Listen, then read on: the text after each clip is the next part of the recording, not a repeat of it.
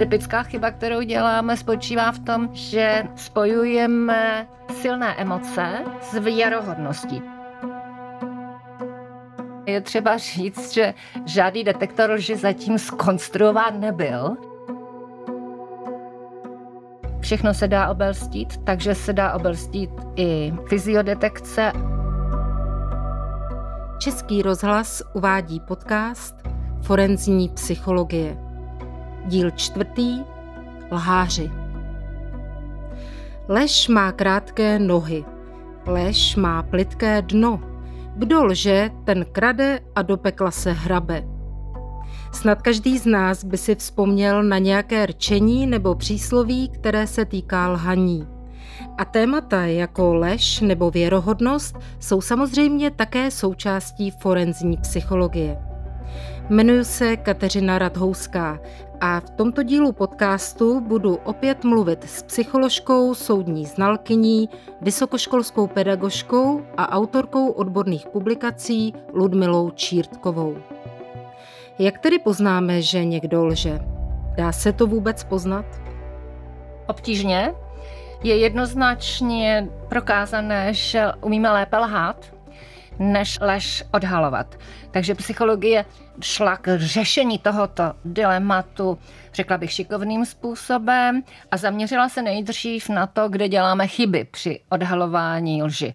Takže například děláme chyby v tom, že věříme tomu, kdo je nám sympatický. Z pochopitelných důvodů. Další chyba je v tom, že věříme lidem, kteří mají dobrý image, jestli mohu to takto charakterizovat. To znamená, že se necháme ovlivnit postavením, necháme se ovlivnit vzděláním, důležitostí toho dotyčného, takže například ředitel Slovutné výzkumné instituce má obecně vzato větší kredibilitu než tedy jeho podřízení v práci, když bych to mohla na tomto případu ilustrovat, anebo ředitel pedagogického ústavu vůči třeba žákům, studentům. Čili to je ta typická chyba, že se spoléháme na znaky, které se lhavostí, se schopností stylizovat se, kamuflovat, mystifikovat, vlastně vůbec nesouvisí. Další typická chyba, kterou děláme, spočívá v tom, že spojujeme silné emoce s věrohodností. Čili jestliže dotyčně něco líčí a přitom projevuje patřičné emoce, pláče a podobně, tak máme tendenci mu věřit spíše, než kdyby nám tuto okolnost líčil chladně a bez emocí. I tahle ta chyba, říkáme jí emotional bias, čili věřit emocím, je prostě ošemetná, protože to, co víme o emocích, je fakt, že jsou to psychické fenomény, které celkem jakž takž umí předstírat každý. A další třeba chybou je, že věříme určitému způsobu líčení, vyprávění.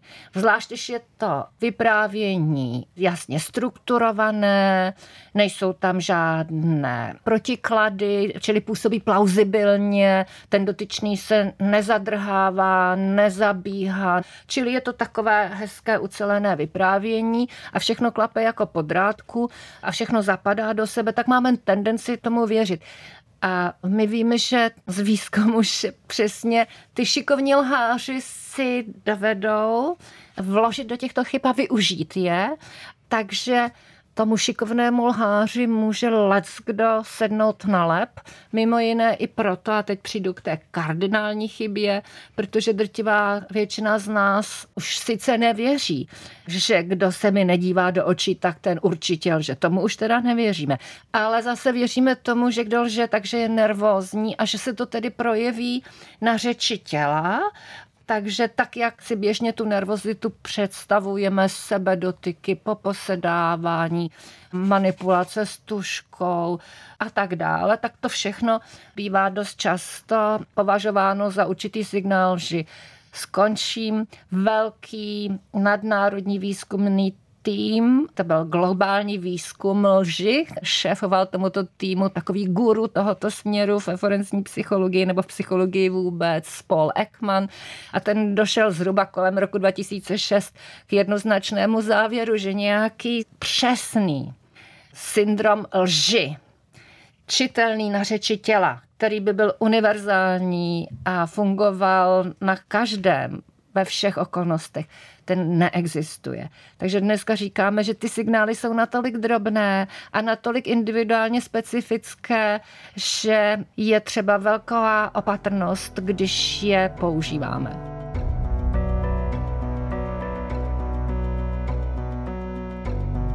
Někteří lidé také s oblibou říkají, já vůbec neumím lhát. Těm byste věřila? Ten bych teda nevěřila.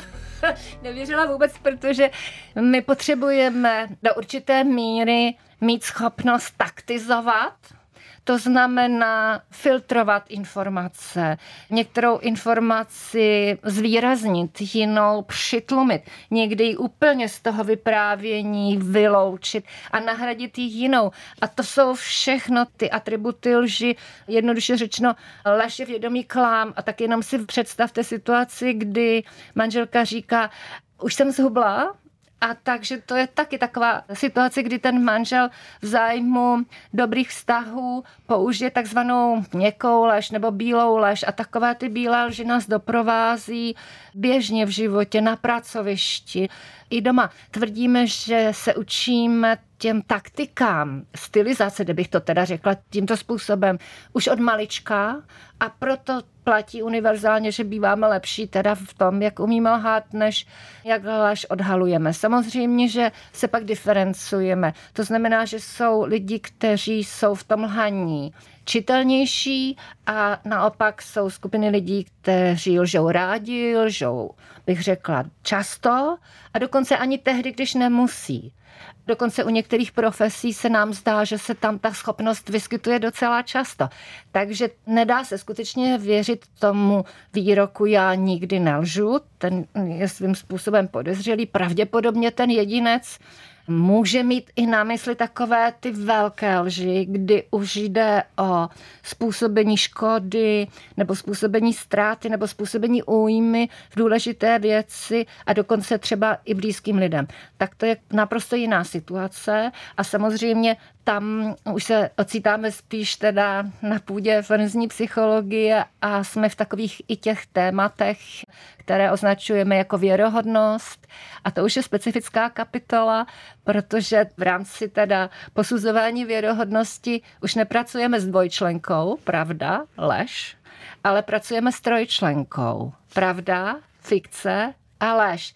Čili tu dvojici pravda lež chápeme všichni, řekli jsme si, že lež je klam, ale já vím, že jsem klamala, to znamená, že jsem některé informace třeba potlačila a nahradila úplně jinými. Ale fikce, ten třetí stav, to je situace, kdy já věřím něčemu, co se vlastně nestalo. A tudíž já jsem v situaci, kdy neklamu, protože nemám úmysl někoho uvádět v omyl.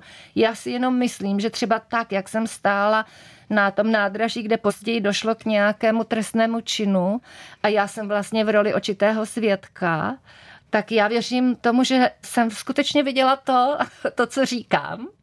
Ale později na těch kamerových záznamech se může ukázat, že ta skutečnost tam byla jiná, že jsem si tu vzpomínku nějak kontaminovala, pošpinila, že jsem ji s něčím spojila a takže to moje očité svědectví nebylo přesné. Než přejdeme víc do té forenzní psychologie, tak se ale ještě musím doptat na ta povolání. Když jste to zmínila takhle konkrétně, ve kterých povoláních se hodně lže? Současné výzkumy vychází z toho, že existují určité biotopy, ve kterých se kumulují jedinci s určitou povahovou strukturou, ke které třeba patří taková, bych řekla, machiavelistická inteligence, se tomu říká odborně tomu mixu vlastností, ale jde o vlastnosti, které nám umožňují velkou flexibilitu jednání, umožňují nám účelovost, to znamená naplňování hesla účel světí prostředky. A tady už vidíte, že k tomu, abych mohla se chovat podle takovýchto předpisů. Potřebuju taky mít trošku volnější hranice mezi tou pravdou a lží, takže pak jsem v té situaci, že já se sama přesvědčím, že to, co teďka nabídnu třeba veřejnosti nebo tomu osazenstvu ve firmě, tak se sama přesvědčím, že tomu věřím. Například nikdy nebudeme kácet tady ten park, my se nebudeme rozšiřovat, platí to, co jsme slíbili. No a za půl roku je to třeba jinak, protože ta firma má ambice a tak dojde k tomu, že i ten kousek přírody je potom padne třeba na úkor rozšiřování se biznesu, ale samozřejmě vy jste se ptala úplně konkrétně, já to na vás vidím, takže ano, platí, že ve světě top managementu, ve světě politiky, a také ve světě sportu, čímž se naráží na ty známé situace dopingových skandálů, kdy sportovec do poslední chvilky naprosto věrohodně a se slzami v očích tvrdí, že by nikdy a také nikdy nic nevzal a nakonec potom vyjde třeba ex post najevo jiná skutečnost. Já už jsem chtěla navrhnout, že si tam ta povolání každý dosadí sám, protože návod jste k tomu dala.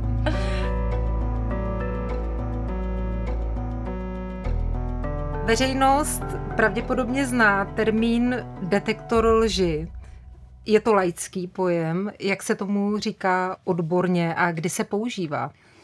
Ano, detektor lži je laický pojem a je třeba říct, že žádný detektor lži zatím skonstruován nebyl a nebyl vyvinut. Čili ten přístroj, který se má na mysli a ten postup, co je s tím přístrojem spojený, se odborně nazývá fyziodetekce. Možná, že tento výraz je úplně nejpřesnější, protože vlastně v tom postupu, který laicky označujeme jako detekování lži, vlastně nejde o lež jakožto klam, ale jde o to, že v určité situaci kladu otázky předem připravené a na ty otázky mapuji fyziologické projevy, koreláty. Vycházíme z toho, že základem je otázka, která vytvoří určitou asociaci v mysli, čili se v mysli nastartuje určitý obraz a ten obraz oživuje také emoce a každá emoce má tři stránky, když to řeknu jednoduše, známe to ze sebespytování, z introspekce. Každá emoce má jednak dimenzi nebo vlastnost tu, že si uvědomuju, že něco v hlavě, nějaký stav, ale současně se projevuje také těmi fyziologickými koreláty. Vidíte to třeba na tom, že když máte strach, tak vám třeba naskáčou na krku červené fleky ruky, nebo vidíte to na tom, že když jste ve stresu, tak že vám třeba vyschne v ústech a tak dále. A přesně na tyhle ty fyziologické koreláty je nastaven ten přístroj a on je mapuje v určité regulované situaci. Já jsem uvedla jako příklad, že dotyčný je napojen na to zařízení, takže má takové prstínky na ruce, jako zašití, když máme náprstek, asi tak by se to dalo popsat. To je za tím účelem, abychom měřili votivost kůže a dalším kanálem je dech, čili jak dýcháme, v jaké frekvenci, tep a srdeční činnost, to jsou takové čtyři nejtypičtější kanály. A vlastně možná bych mohla vysvětlit ten princip fyziodetekce na archaickém modelu, a to ze staré Číny. Ve staré Číně měl být údajně zvyk, jak rozlišovat, zda je někdo vinný nebo nevinný, který byl spojen s kládáním rýže do úst. To znamená, že pravděpodobnému hříšníkovi byla vložena hrstka rýže do úst, chvilku ji měl v ústech, pak ji musel vyplivnout a ta hrstka rýže se vážila. A ta úvaha byla taková, že když je ta hrstka rýže navlhčená, tak je lehce těžší a výsledek byl nevinen. Když ale k tomu nedošlo, výsledek byl vinen. Proč? Protože vlastně už to vycházelo z toho, řekla bych, předvědického zkoumání projevu stresu. To znamená, že když jsme ve stresu, takže nám vlastně vyskne v ústech. Současně naznačuje i takovou, jako bych řekla, slabinku, kterou je třeba kontrolovat. Ta fyziodetekce fakt neměří tu lež, ale měří pouze ty doprovodné jevy emocí. Měří vlastně svým způsobem projevy stresu. A už jsem na začátku mluvila o tom, že naše představa o lhaní je taková, že pravý lhář se projeví stresem, protože je mu nepříjemné, že by mohl být odhalen, že by mohl být přistižen. To sice platí, pro určité skupiny lidí, takové ty svědomité, zodpovědné, řeknu pro poctivce, ale víme také, že existují skupiny lidí, kteří takto nastavení nejsou. Už jsme o tom mluvili, že lžou dokonce i tehdy, když lhát nemusí. Takže ty fyziologické koreláty mají určité hranice a proto teda velmi záleží na tom, jak je celé to fyziodetekční vyšetření provedeno a realizují ho opravdu experti, existují různé varianty, aby právě tohleto úskalí bylo co nejvíce pod kontrolou. Mě úplně vyschlo v ústech jenom, když jsem vás poslouchala, jak o tom mluvíte. A to tady ani lhát nemůžu, protože jenom kladu otázky.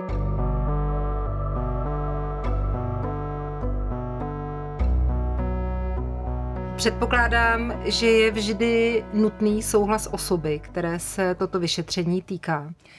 U nás ano, čili u nás existuje fyziodetekční vyšetření, když oficiálně na žádost činných v trestním řízení, tak je realizováno kriminalistickým ústavem.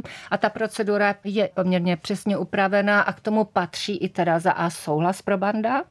A současně ten dotyčný také dostává patřičné informace o tom, jak celá ta procedura funguje, o co půjde a ten způsob provedení vlastního vyšetření je i s ním probírán, protože právě jde o to, aby třeba, když jde o typ fyziodetekčního vyšetření, kde jsou skutečně otázky, tak jestli ty otázky třeba nevyvolávají asociace, které by mohly změnit ty fyziologické projevy, aniž bychom mířili do podstaty případu.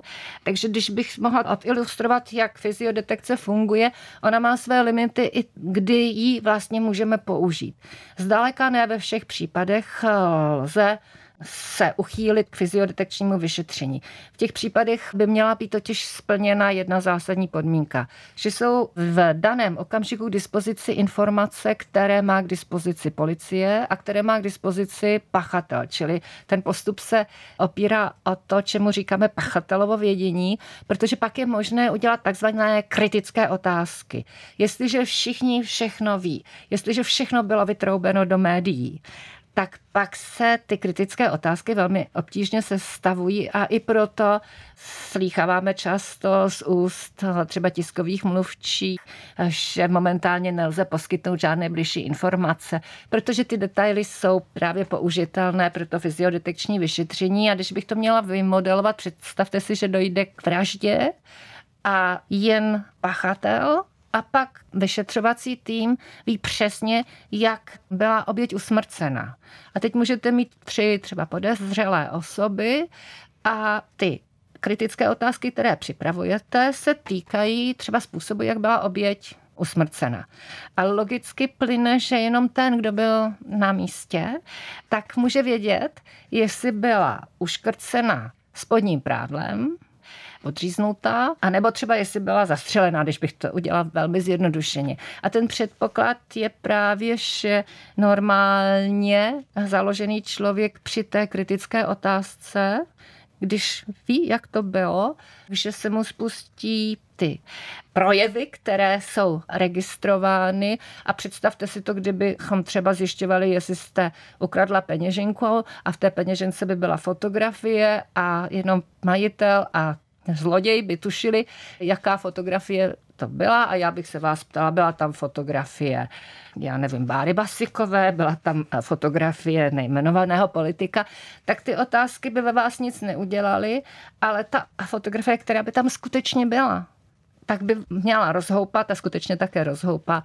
vaše doprovodné projevy, čili rozhoupé emoce. Také se tomu zařízení říká polygraf. Ano. Dá se polygraf obelstít? Tak to je klasické téma různých detektivek a samozřejmě chápu, že je to celkem atraktivní otázka. Je to atraktivní, já jsem třeba přemýšlela, jak bych obelstila polygraf, tak třeba kdybych tam přišla úplně opilá, tak by se Asi vyšet... by mě poslali domů, ale předpokládám, že by na mě nezjistili nic.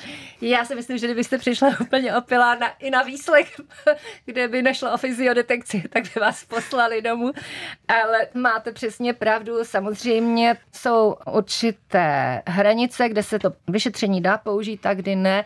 Takže třeba zamedikovaný jedinec, nějakým způsobem intoxikovaný jedinec, protože to mění to přirozené fungování psychiky, ale existují i některé duševní nápadnosti nebo třeba poruchy osobnosti, kde to vyšetření se nedoporučuje, protože jde o jedince, kteří mají úplně průtokové hranice mezi pravdou a lží. Prostě to pro ně není žádný rozdíl, takže jsem někde u pseudologů, mytomanů. A na vaši otázku, Všechno se dá obelstít, takže se dá obelstít i fyziodetekce, ale nebudu na tomto místě žádné další konkrétní informace prozrazovat. Rozumím.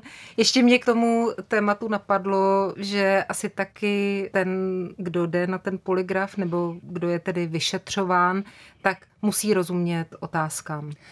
Ano, samozřejmě musí rozumět otázkám.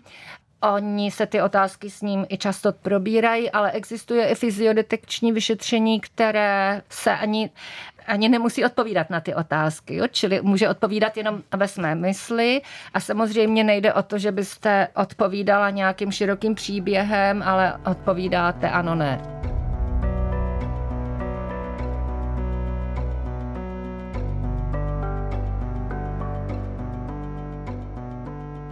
Na závěr bych se ještě ráda zeptala, do jaké míry bere tato vyšetření v potaz soud? tak rozhodně Česká republika nepatří ke státům, kde by bylo možné pouze na základě fyziodetekčního vyšetření shledat někoho vinným. Fyziodetekční vyšetření se zpravidla dělá formou odborného vyjádření. To znamená, že je založeno do toho trestního spisu. A takže ano, v tom trestním spise je a soud k němu může nějakým způsobem přihlédnout. Ale není teda možné, aby v případě důkazní nouze právě tento okamžik hrál nějakou výraznou roli, tak jako to může být v některých jiných státech, ale není jich mnoho. A dodala bych, že to fyziodetekční vyšetření se používá spíš jako taktický prostředek, to znamená i proto, aby se získala určitá vodítka, kam třeba zaměřit ty další otázky, co může být pro ty dotyčné nějakým citlivým tématem a je třeba se tomu tématu věnovat.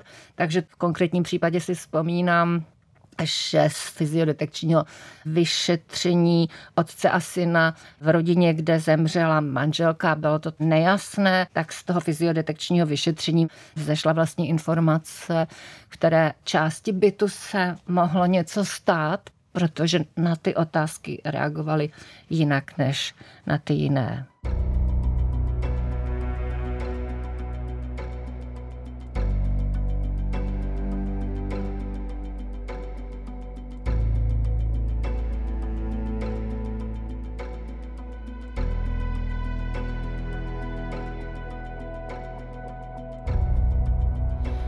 Čtvrtý díl podcastu Forenzní psychologie.